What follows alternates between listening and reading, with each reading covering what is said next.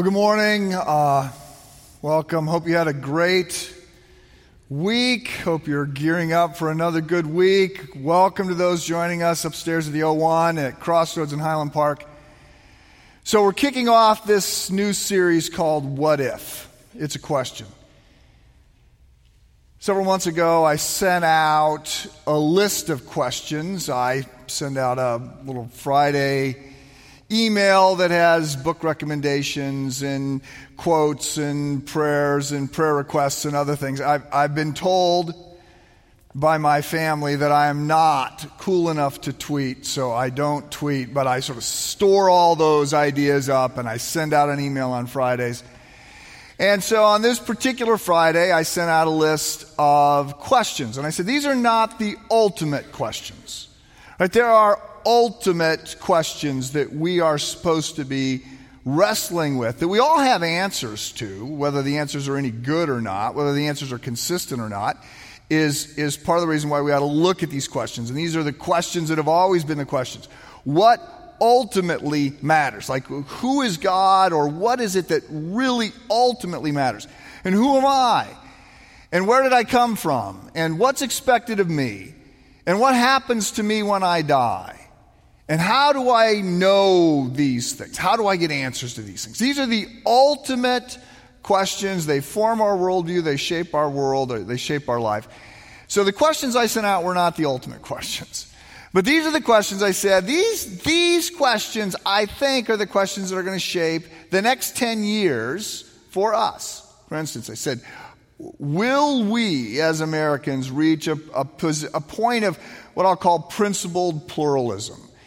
Can we agree to disagree? Right now, it looks like uh, it's a winner take all cultural battle. The left is moving further to the left, the right is moving further to the right. Can the center hold? Can we hold this thing together? Second question is Will moderate Muslims be able to sort of curtail radical Muslims?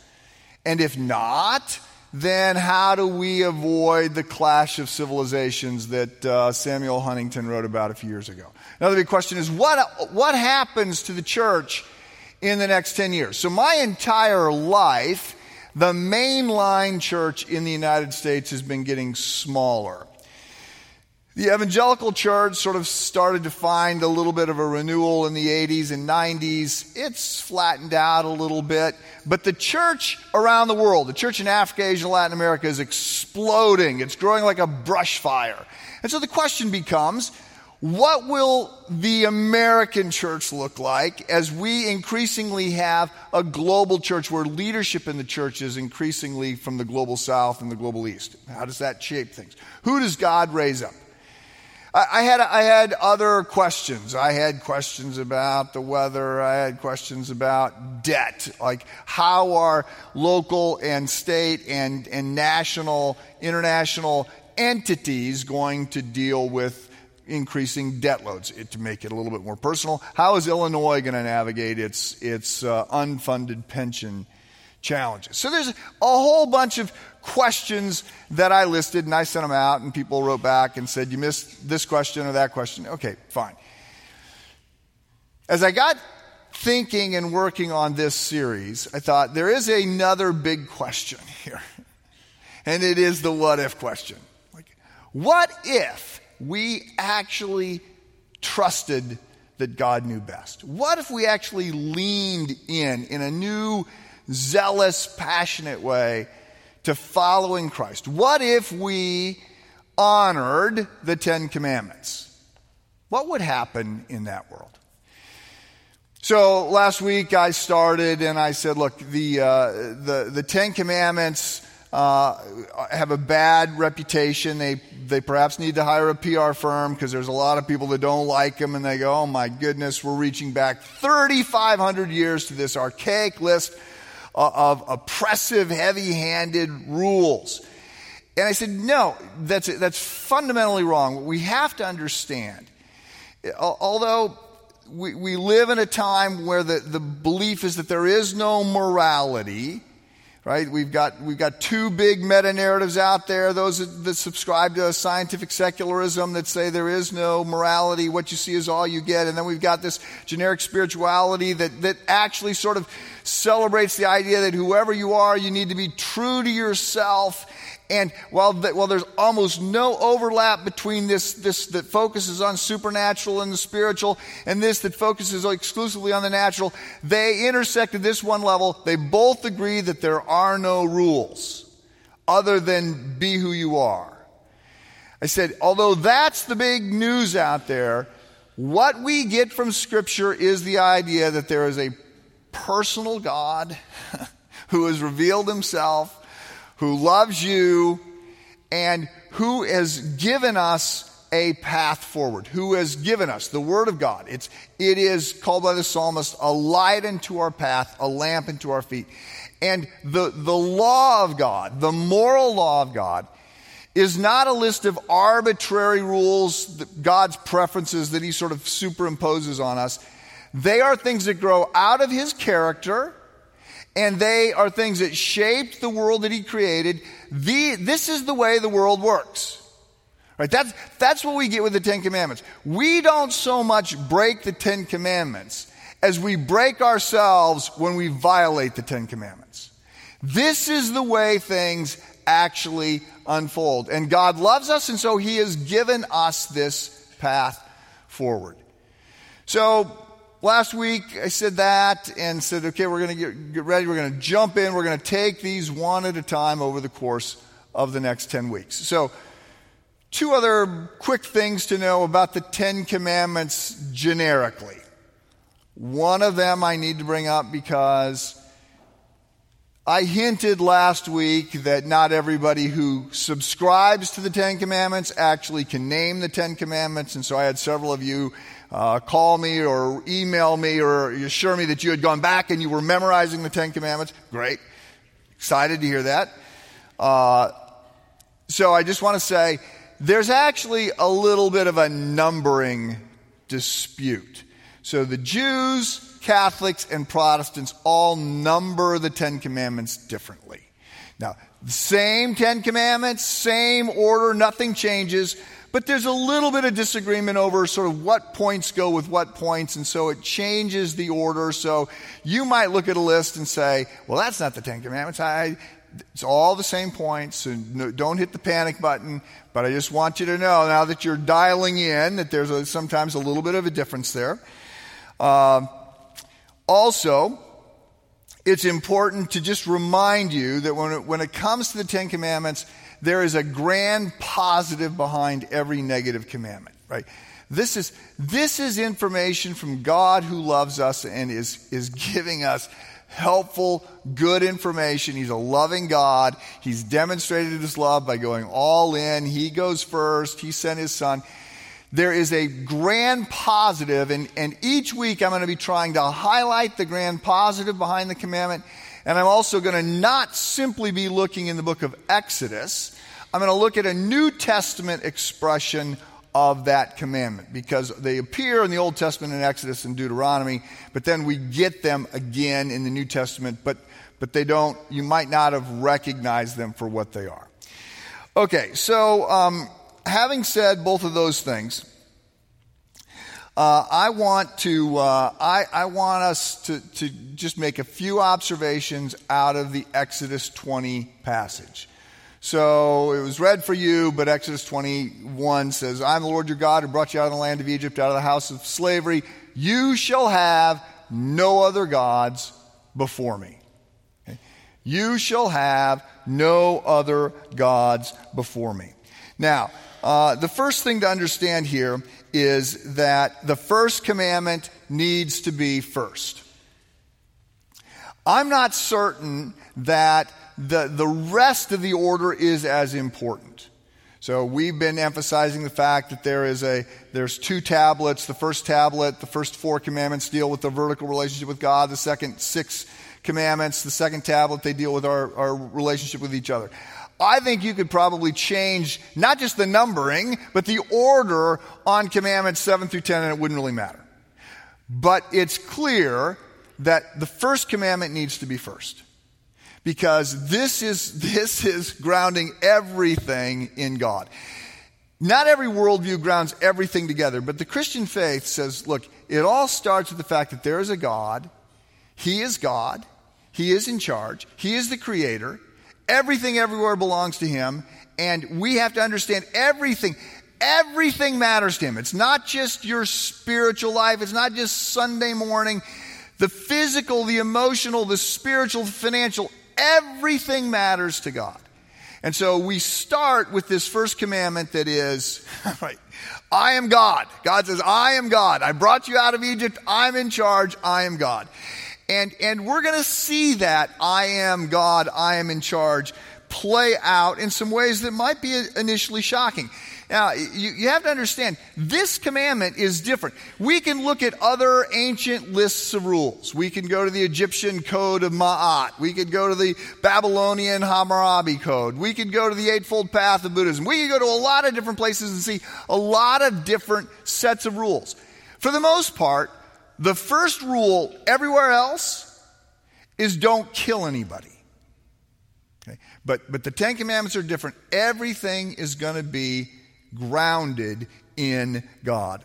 The, the, the second thing that is, that is unique about this is that no other commandment, no other list of rules will say, there are no other gods. and that's what, in essence, this says. I am the Lord your God who brought you out of the land of Egypt. You shall have no other gods before my face.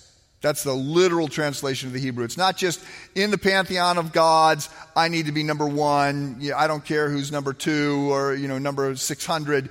I just need to be the first God. No, he says, no other gods in my presence. No other gods at all.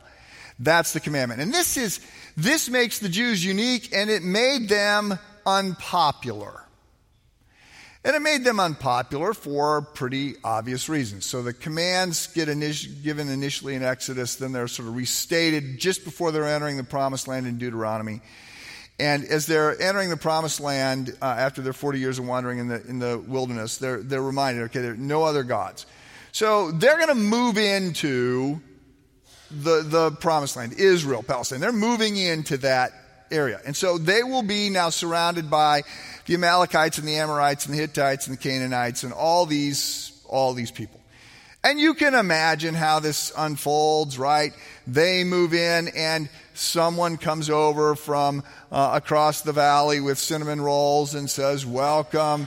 We, we've been here for 40 years. We sort of understand how it works. We brought these for you. How was your trip? Where are you coming from? I mean, all the stuff that you say. And oh, see that you've got that kind of a car. That's new. Haven't seen that car before. I've got a, I've got a, a car. If you ever need to borrow it, you can borrow it. So that kind of stuff is happening. And you can imagine how popular the Jews would be if they said, well, that's not a car. What you've got isn't a car. My car is better than your car, right? Okay. Well, I'll take my cinnamon rolls back and we'll go back across the valley. That's not a good start. And it's even, it's even a little bit more biting if we try and change the analogy and make it a little bit more accurate. They say, See that you have children. Our children go to this school. It's a good school. If you want us to, to, you know, to help you get signed up at school, if you want our kids to walk your kids to school, we'd be glad to do that. And the response from the Jews is, oh, that's not a school. That's bad. Your school is a fake school. We have the only real school. Right? That's, that's the message that is coming out from the Jews. Everybody else got together and said, okay, you got a God of war, you got a God of, of thunder, you got a God of, uh, of crop, uh, abundant crops, you got all these gods. Great. We got these gods. Let's just share our gods with each other. Everybody can have everybody else's God, no problem. And the Jews say, no, we have one God. There's only one God. Your gods are fake gods, and we're not interested in any of your fake gods. So this was not popular then. it's not popular today. Many of you have real frustrations with the kind of exclusive claims that God and Jesus make. And, and that's, that's part of the, there's, there's a little bit of a hard edge to God unfolding the rules, but he is leading by saying, I'm God, I'm in charge, I'm going to tell you what's up. The, the, the idea that there are no other gods, the idea that you would say, I'm not interested in your school or your car, is very harsh and critical, unless, of course, it's true. And then it's important information. Now, it needs to be delivered in a way that is loving and gracious and kind. But it is part of the edge that we get into. Okay, so with, with that out of Exodus, if you have a Bible and want to follow along with me, I'm going to read out of Romans chapter 1, beginning with verse 18. This is a, this is a classic text that explains uh, the question of false gods. So, Romans, and remember, Paul's letter to the Romans is the only letter that Paul writes, the only letter that we have in the Bible where someone is writing to someone they have never met before. So, all the other letters he was sending to churches Galatians, Ephesians, Philippians, Colossians, the letters he was sending to people, Timothy, Titus, whatever these are people that he had relationships with. So, there had already been a lot of discussion. The introductory kind of material has already been set out there. Not so with the Romans. So Paul backs all the way up in his letter to the Romans. It's a longer letter, it's a dense letter, but this is the introduction. And he says in verse 18, Romans 1, verse 18, the wrath of God is revealed from heaven against all ungodliness and unrighteousness of men who by their unrighteousness suppress the truth. For what can be known about God is plain to them because God has shown it to them. For his invisible attributes, namely his eternal power and divine nature, have been clearly perceived ever since the creation of the world in the things that have been, he has made. So they are without excuse. For although they knew God, they did not honor him as God or give thanks to him, but they became futile in their thinking and their foolish hearts were dark, darkened. Claiming to be wise, they became fools and exchanged the glory of the immortal God for images resembling mortal man and birds and animals and creeping things. Therefore, God gave them up in the lusts of their hearts to impurity, to the dishonoring of their bodies among themselves, because they exchanged the truth about God for a lie and worshiped and served the creature rather than the Creator who is blessed forever. Amen. So, I have four points today. The first one is you have a God. Whoever you are, you have a God. And some of you would say, well, not me. I, am an agnostic or I'm an atheist. No. What, what Paul says in Romans chapter 1 is the option is the true God, or we exchange worship for, with the true God for a false God, for a lie. Now, if you, if you want this in 20th century language as opposed to first century language, we can go with a 20th century theologian of great renown, Bob Dylan. You got to serve somebody, right? You got to serve somebody. Everybody has a God. So the question is not, do I have a God? The question is, who is the God that I worship? Is the God my God? Or do I have a different God? So the Bible never actually tells us to worship, it assumes it. What it tells us is that we are to worship God. We're to worship the God of Abraham, Isaac, and Jacob. We're to worship Jesus. We're, it, it directs our worship because it understands that we are going to worship. And in fact, we are. We are wired to worship. We are wired to focus on, to celebrate, to, to comment on. We are moved by things. And so you hear people worshiping all the time. Now, it doesn't sound like the Psalms, but, but it sounds like, did you see that game? That quarterback is amazing. Did you see her in that movie? She is, she is an incredible actress. I couldn't live without my cell phone. Right? That car is the most amazing, beautiful machine created by. That's, those are all examples of Worship. Right? To, to worship is to describe worth, to ascribe worth to something. That is beautiful. That is amazing. That is talented. All of those are worship statements. So we are wired to worship. John Calvin suggested that, that we shouldn't be called Homo sapiens, we should be called Homo religiosus, because what makes us different from the animals is our proclivity to worship. We ascribe value, we say things are wonderful, beautiful, we, we, we, we organize our life around something that we think is going to provide meaning and direction. So the question is not, are we going to worship? The question is, what are we going to worship? The question is not, do I have a God? The question is, is the God of my life the God of heaven? Number one, you have a God. Number two, this God shapes you. The most important thing about you is what you think about God. The most important, sort of determinative thing about you is what you think about God, whatever your God is. because that God shapes you. You become like that God. This is, this is the language that Augustine is, is using when he talks about the need that we have to rightly order our loves. Because we become like the things that we love. And so the, the need is to get our loves in the right order.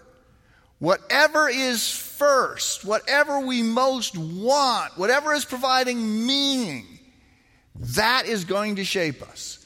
The most important thing about us is what we think about God. And this is why the first commandment has to be the first commandment, because everything, everything flows out of that. And so it's critical that we get the God question right. And by the way, this is why God tells us that we need to worship Him.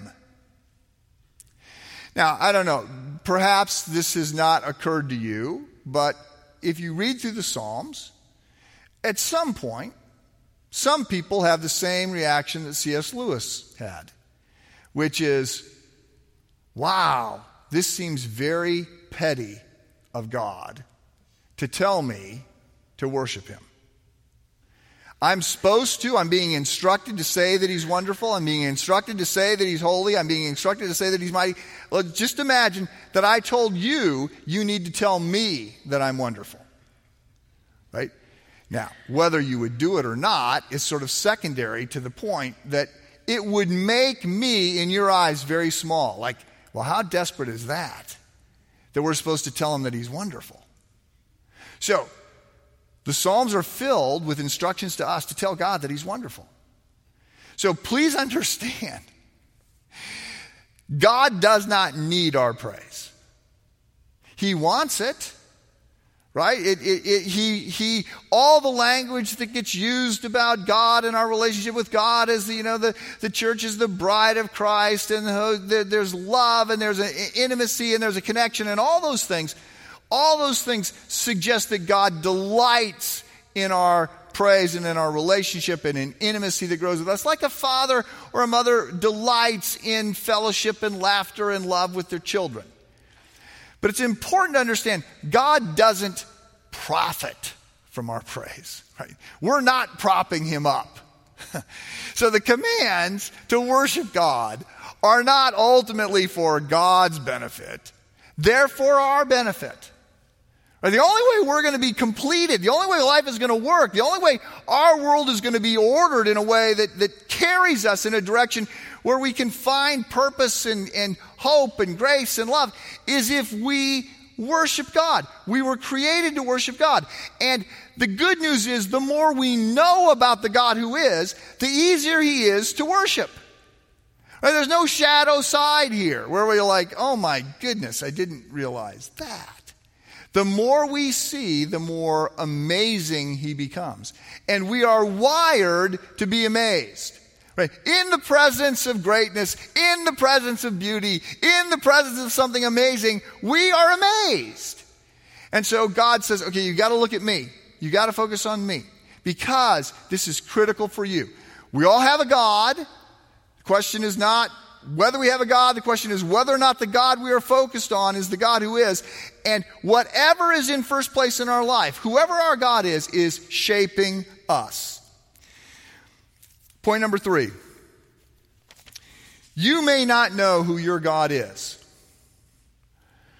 You may not know who your God is. You probably know who you say your God is.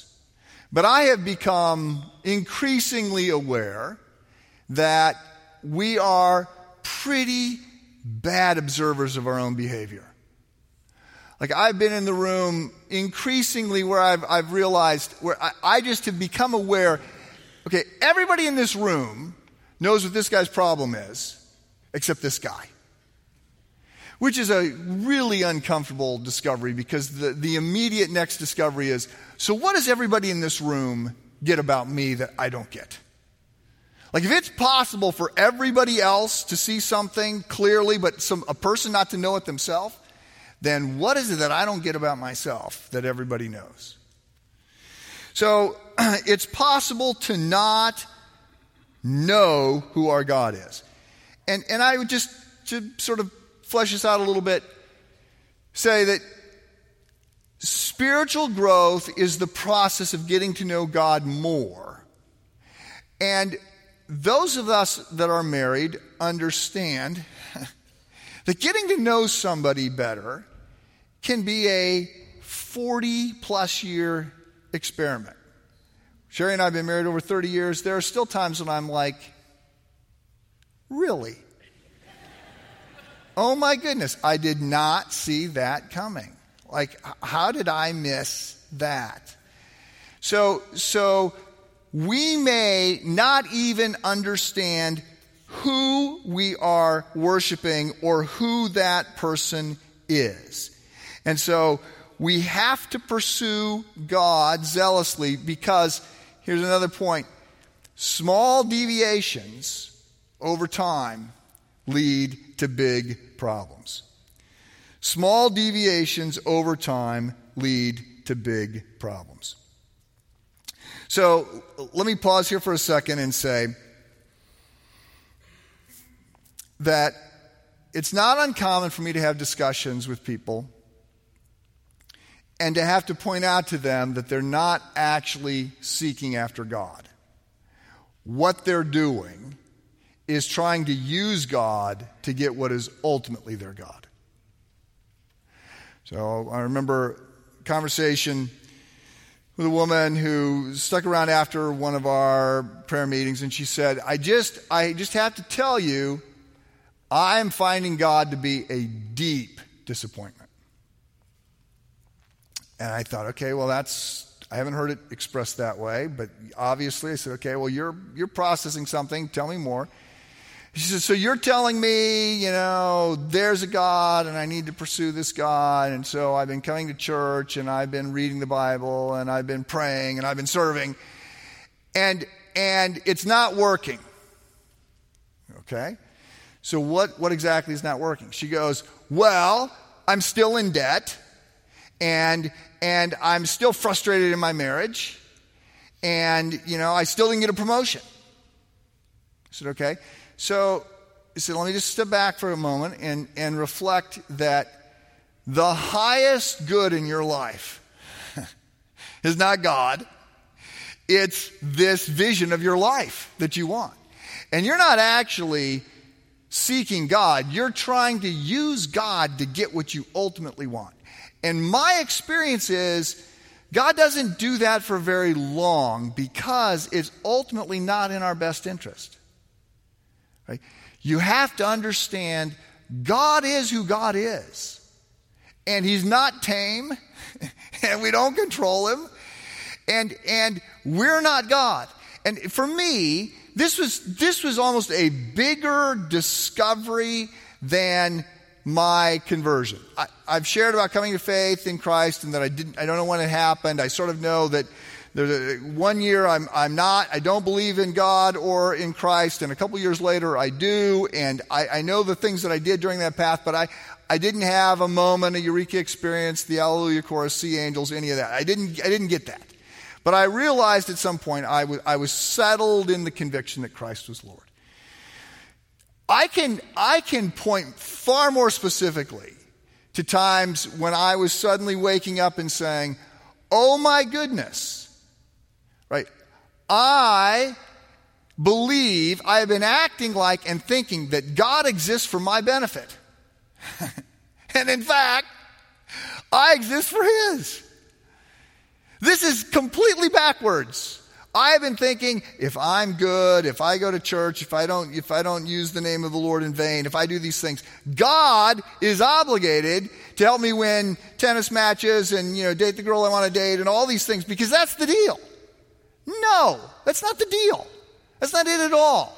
That, that, that's God as some little puppet. And God is very clear. We'll see this more next week when we get to the second commandment. There's, there's overlap between the first and second commandments. It can be a little hard to actually sort of pull them apart. The second commandment is about idolatry.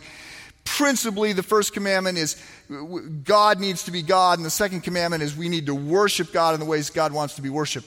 But one of the things that we see and it's, it is found in the name of God. When he, he's got all these titles, but when he finally gives his name to Moses in Exodus 3, the, the name Yahweh, it is, it is this weird Hebrew construct. And basically, the best we can do to translate it is, I am who I am and not who you make me.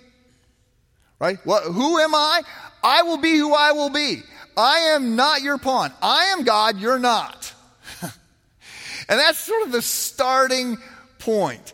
And so we may not know who our God is, and, and we are going to have to understand that He is bigger and less tame than we expect. And that leads to the final point. We need to know the God who is. We need to know God as He is. We've got to pursue God, the God who is, and as He has revealed Himself. And that is the way forward. And the good news is, is that he wants to be known. So, some of you will say, I worship the God of the Bible. Okay? Maybe. But we bring a lot of baggage to our conversion. We bring a lot of assumptions.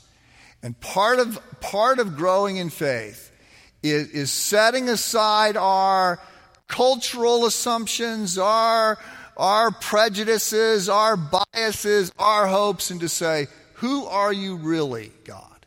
As you have revealed yourself in this book and revealed yourself in history. Who are you really?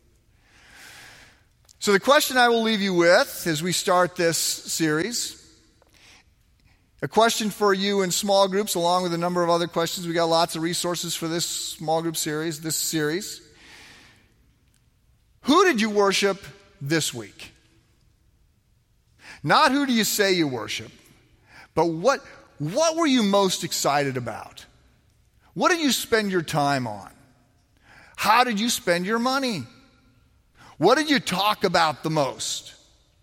What were you most anxious to tell somebody else about? If you woke up at 2 o'clock in the morning, what was your first thought? Who did you worship this week? I'm pretty certain it wasn't some Egyptian wood carving, right? We, we, we don't have that problem, but small deviations from who God is are big over time. And, and we need to pursue God. What if we loved God first? What if our God was the God? What if we actually kept the first commandment? Let me pray for us.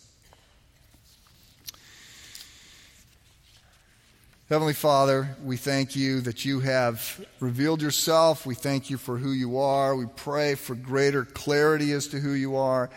Help us to see you. Help us to see ourselves. Help us to peel back our prejudices and biases. Help us to understand that you are God and we are not. Help us to move down that path. We pray in Christ's name. Amen.